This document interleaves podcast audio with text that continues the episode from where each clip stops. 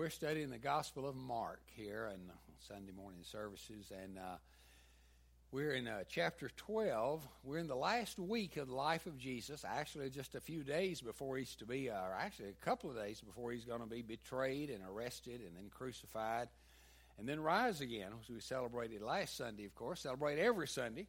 But, uh, but in this particular passage of Scripture, uh, in the 12th chapter, the different groups come to examine Jesus. It's interesting. This is the time of the week when the Passover lamb was also being examined because this uh, uh, all of the people would bring their Passover lamb to the priests, and the priest would examine it because it had to be a spotless lamb, had to be a flawless lamb, and so it had to be examined very, very carefully.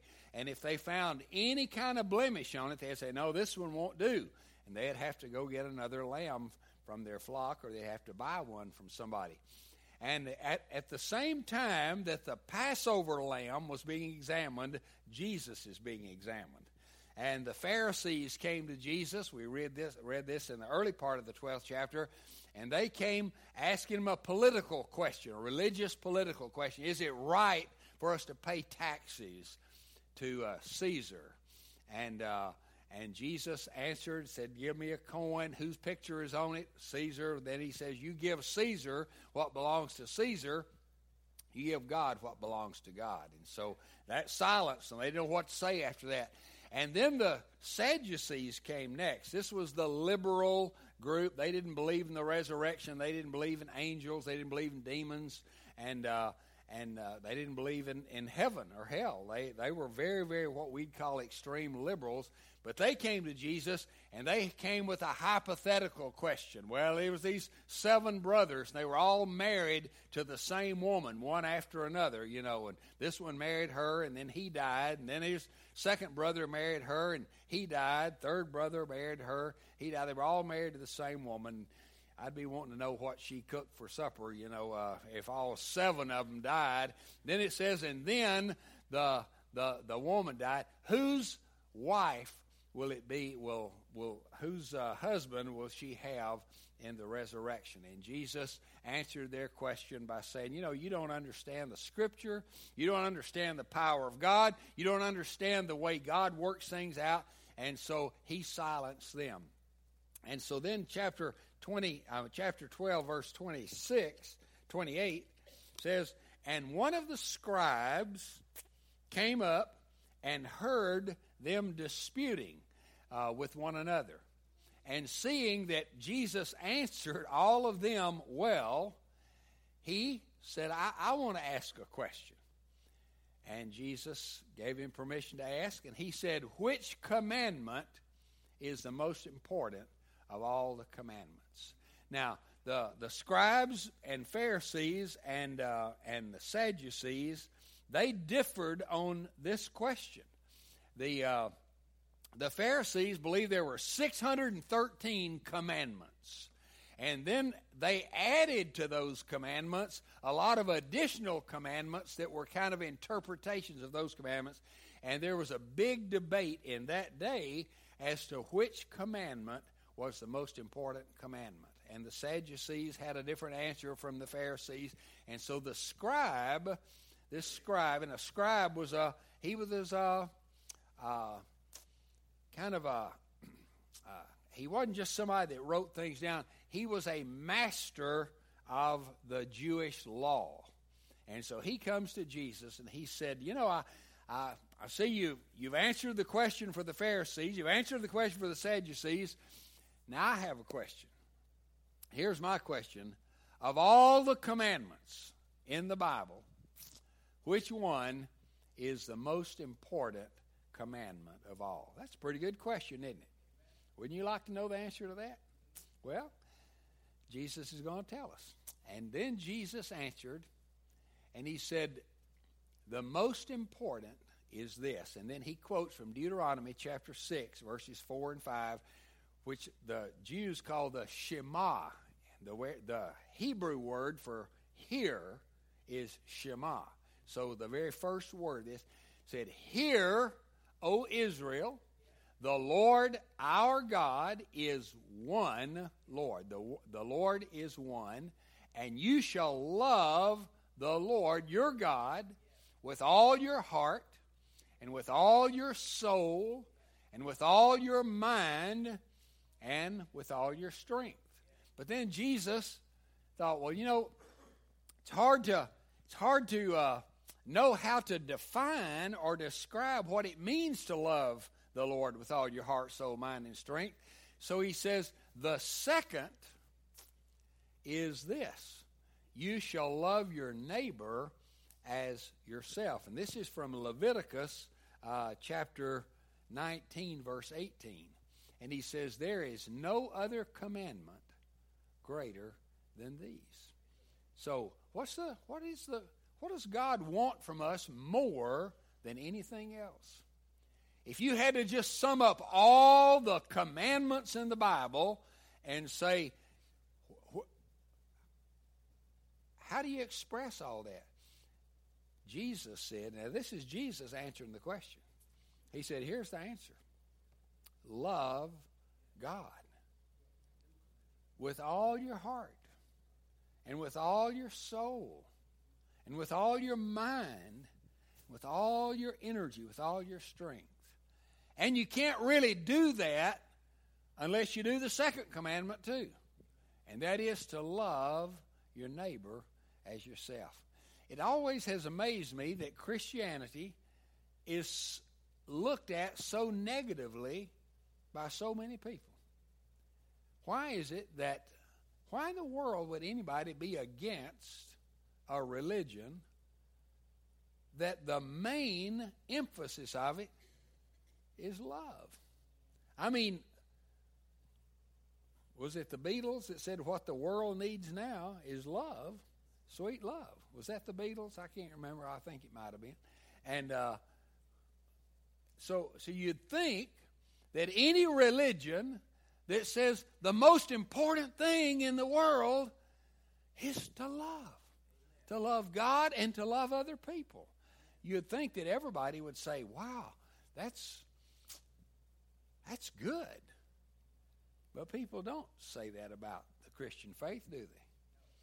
In fact, Jesus is condemned. Why, why is why is Christianity so hated by so many people? And why is Jesus? I mean, you know, you can go to uh, uh, almost anywhere, uh, and if if they ask you to pray, they many times will say, just don't pray in Jesus' name. You can pray, but just keep it real general. Just just say God because nobody much is offended by God, but just don't say Jesus. Appreciate our city council and here in Glen Heights. They ask me about every three months to come and have the opening prayer at the city council meeting, and uh, they have never put any kind of restriction on me at all. And I, I usually preach. You know how preachers, when they don't have a chance to preach, they'll pray their sermon. You know, and so I'll I'll pray my sermon, and and uh, and when I say Amen, many on the city council say Amen, Amen, and I think that's that's refreshing to have a city council, and then sometimes they'll contact me later in the week and say, "Man, I enjoyed, I appreciated your prayer last uh, last week at the city council meeting, and even the mayor has commented. You know, I, I, I like it when you come and pray, and uh, I think I'm going to take an offering next time. But uh, but I but in many places, lots of places you go to, they don't uh, they don't have that. That they do have a restriction. They and I, I ask people, what do you have against Jesus? And usually they say things like, well, I just don't believe there's just one way to heaven. You know, he's so exclusive, and he says, you know, you have to come through me. And I said, well, but if there really is only one way, wouldn't it be wonderful to know that? But here's the thing Jesus did not primarily teach exclusivity. Exclu- You know what I'm talking about, right? That wasn't primarily what he taught. Primarily, what he taught, even though it is true that he is the only way, primarily what he taught was that God's demand on our life is that we acknowledge that he is God, that he is the one and only God, and that we are to love him. And that should not be hard to do, should it? I mean, he has been so good to us. He is good to us. And and it should be easy to love him. But why do people not love him? It's because they love themselves and what they want and their own will more than they want to demonstrate their love to him. So how are we to love him? He says you're to love God with all of your heart. All your heart. That's what I told my wife when we were dating. I said, I love you with all my heart. And she was not quite used to my southern accent, and she got tickled when I said it. And she said, You love me with all your heart. But I married her anyway.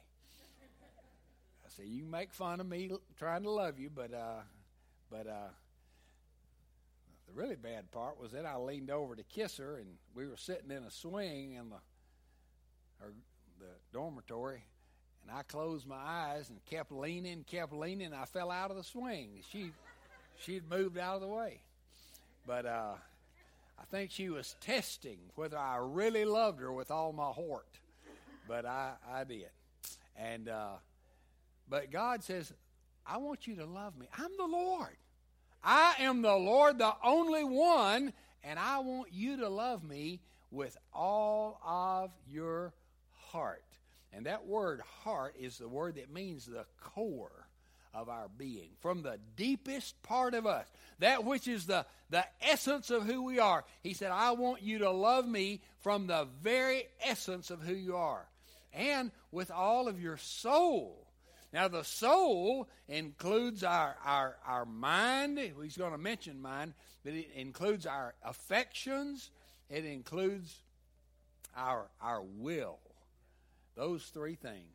So he said, Love me with all your soul. I want, and he mentions mind next, uh, but, but the idea that, that he wants us to think, he wants us to love him intelligently. He wants us to look at Him and study and, and, and consider and think and love Him with all of our mind. So many people today just kind of they use their mind for all kinds of things, but they don't love God with their mind. You know what the word amuse means? We talk about going to an amusement park. We say, well, I want to be amused. The, the word muse means to think, to think, to use our mind. The ah in the front of it is the word that means no or not. So to be amused is to put ourselves in such a place where we're just having fun and we're not thinking.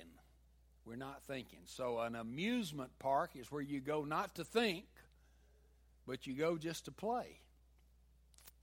And our world is being amused to death.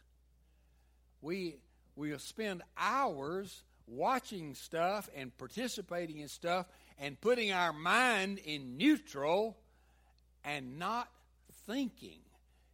The Bible says God says, Love me with all your mind. Consider Jesus. Think, study to show yourself approved, a workman unto God that needeth not to be ashamed. So, how are you using your mind? Do you use your mind to love God? To think about who He is? To read the Word? To think, to think, to think. And then He says, with all your strength all your strength. To love God with all of our strength means to uh, uh, use our energy to love Him with. Why, sh- why should we love God so much? Thinking this last week. You know, if we're saved, are you saved? Are you born again? Are you a Christian? See, if you're born again, if you've been saved, think about what you were saved by the precious blood of the Lord Jesus Christ. He poured out his life for you and for me. That ought to make us love him just because of the price that he paid for us. But then think about what we're saved from. We're saved from our sin, but we're also saved from hell. Now, you know, I'm going to preach a sermon before long just on hell because people don't talk about hell much anymore, do they? But I want to tell you the, the person in the Bible that talked the most about hell was not the Apostle Paul. It was not James. It was not Peter. It was the Lord Jesus Christ. Jesus gave more warning about hell than anybody else in the Bible. As a matter of fact, Jesus actually talked more about hell than he did about heaven.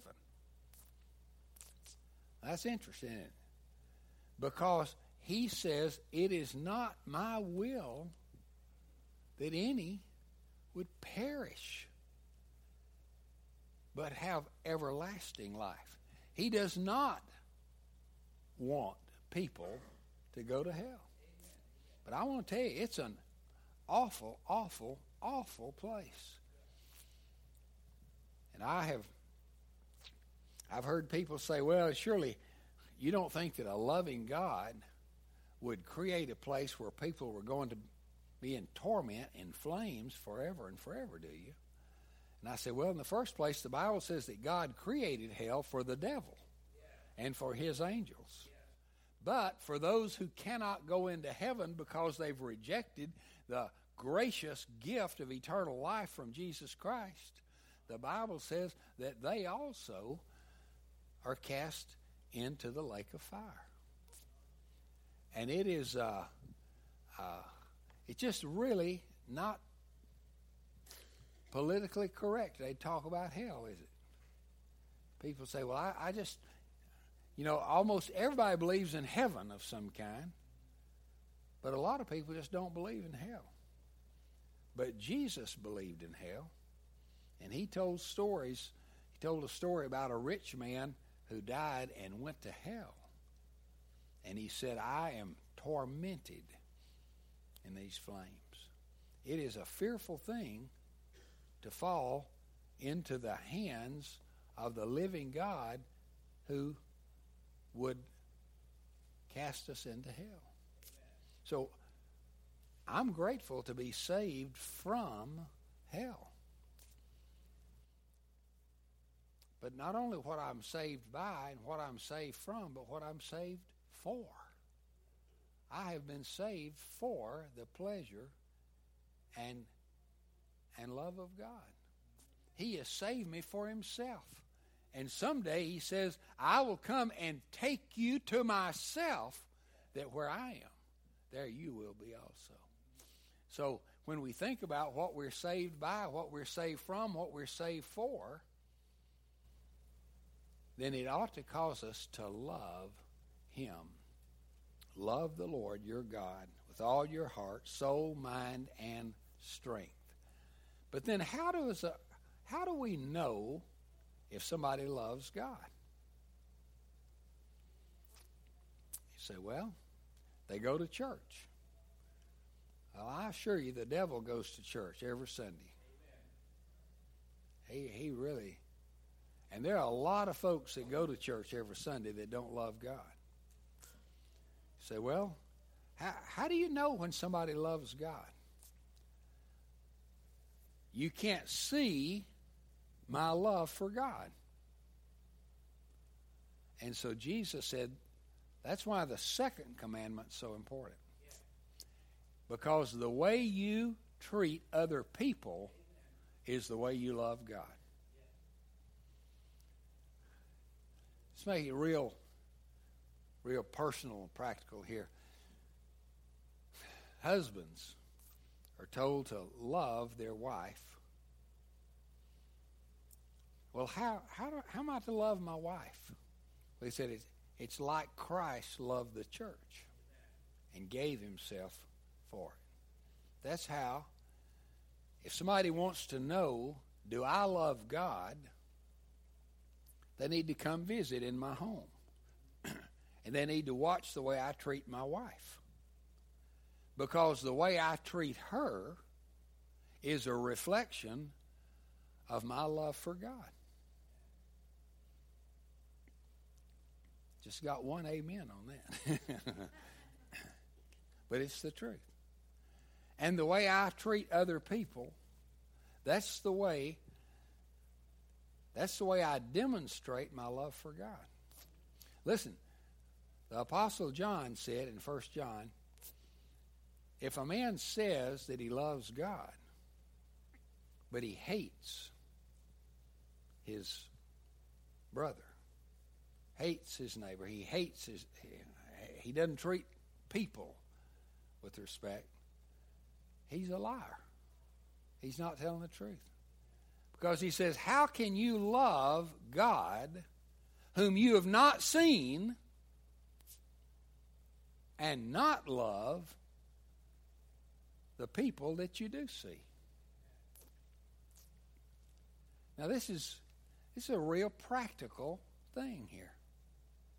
It's a real practical thing. So when I when I look about me, when I we do the loads of love here in a couple of weeks, we'll be expressing to our community our love for God by loving them. That's the way we show love for God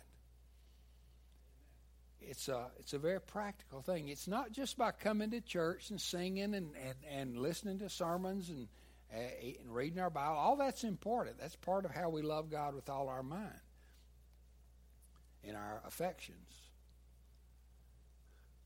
But if if I say I love God,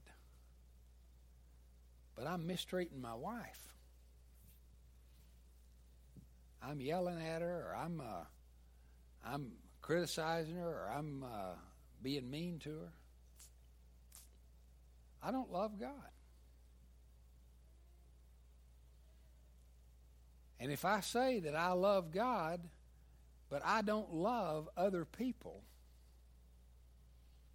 then I'm just doing religious talk.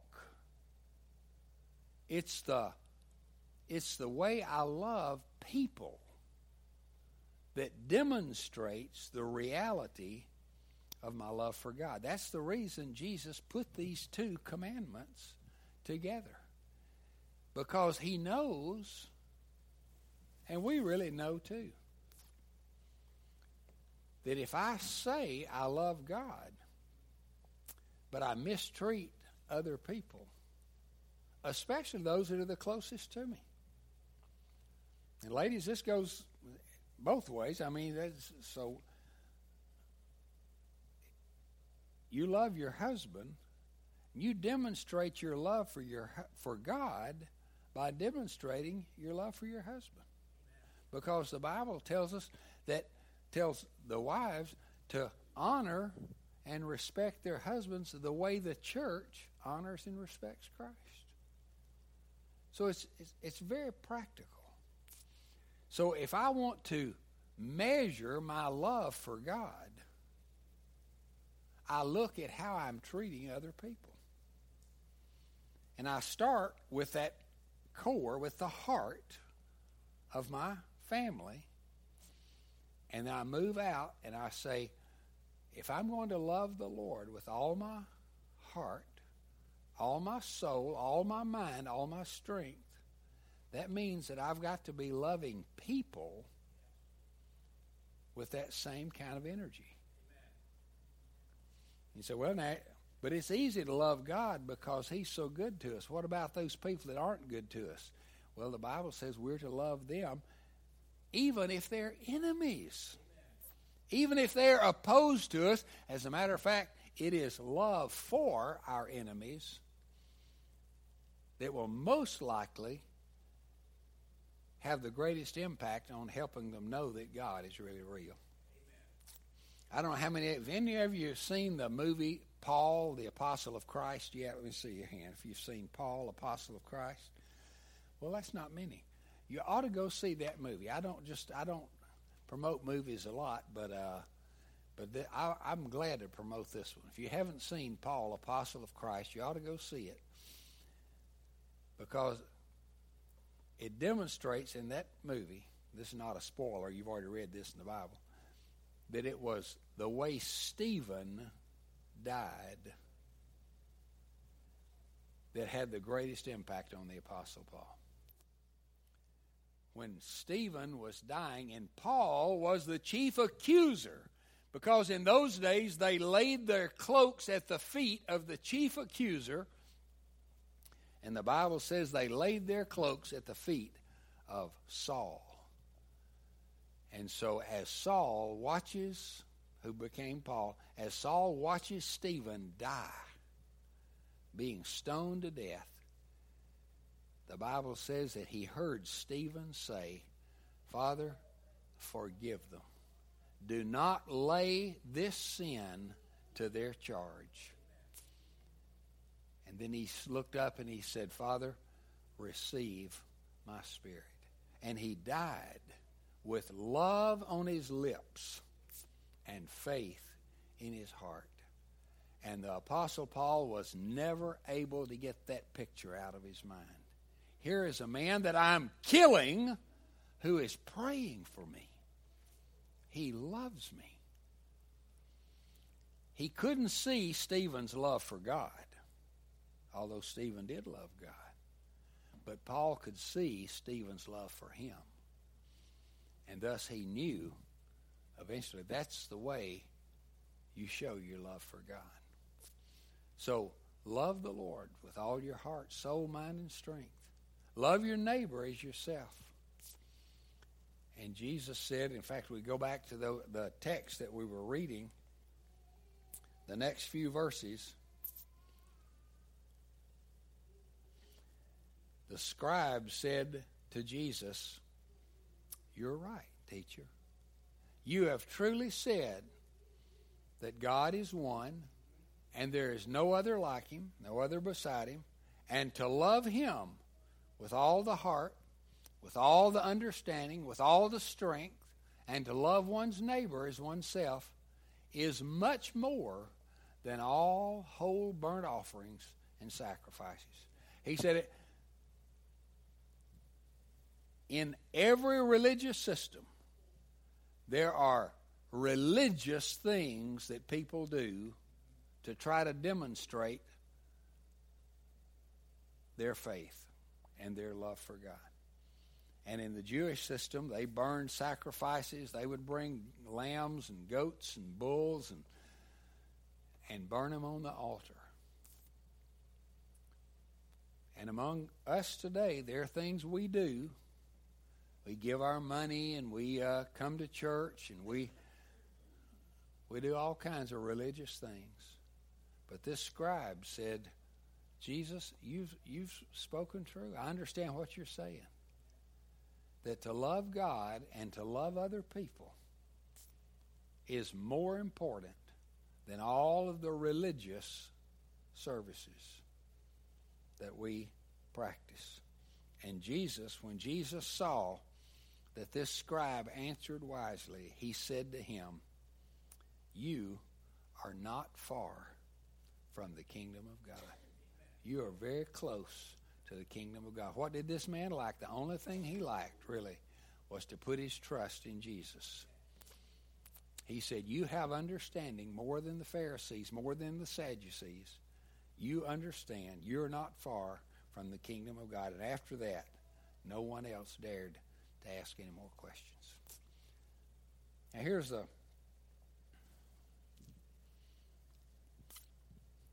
Here's the danger of coming to church and listening to sermons that we can just come to church and listen to sermons. That's a that's kind of a danger in a way because it just becomes a, a routine or performance of just something you do. The truth is, God is wanting to say to us today, you know what I want more from you than anything else? Is I want you to love me. I want you to really love me. And God can see our love. He can see whether it's real or not. But He says, I want other people to see that you love me.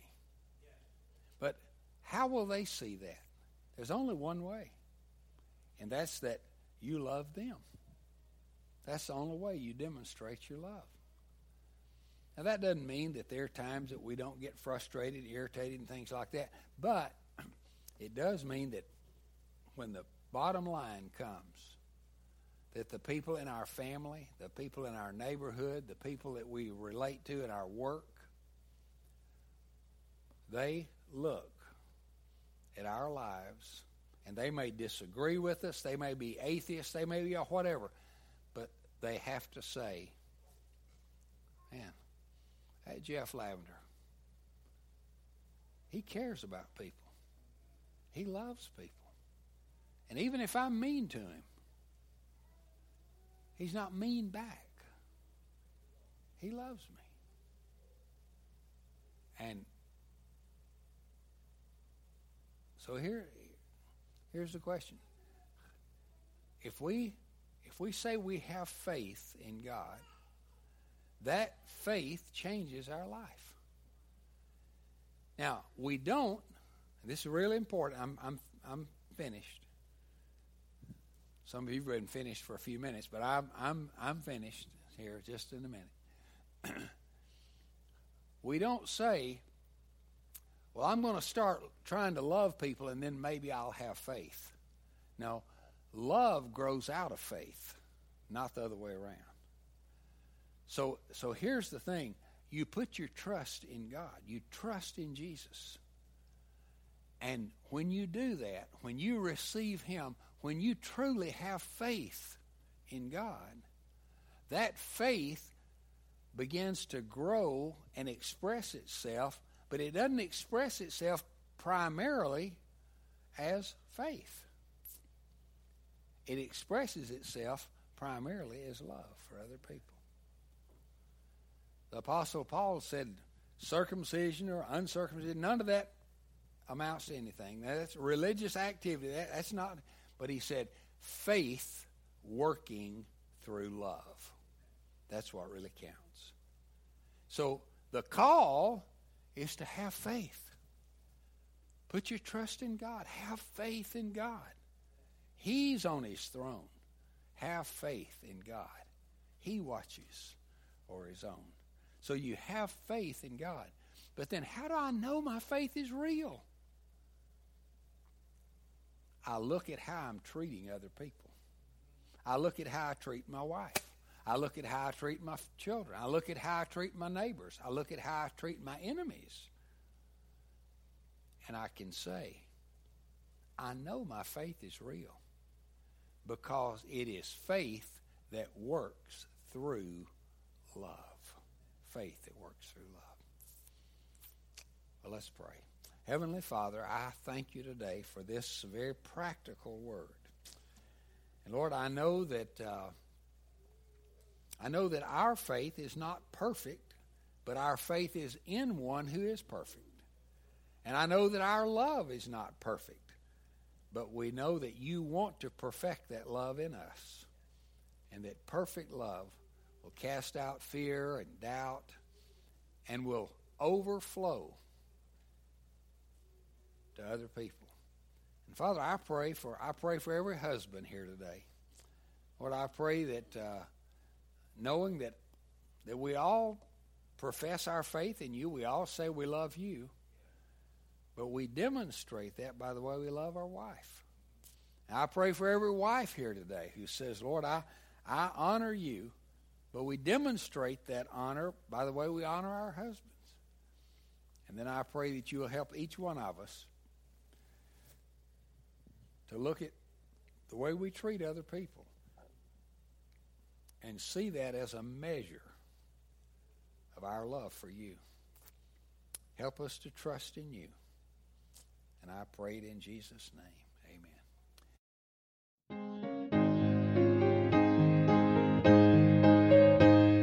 Thank you for listening to today's podcast. We invite you to like us on Facebook or visit our website www.bearcreekbaptist.org. If you're not a member of another church, we would like to invite you to join us in person and get to know us and let us get to know you. Have a great week and may the Lord richly bless you.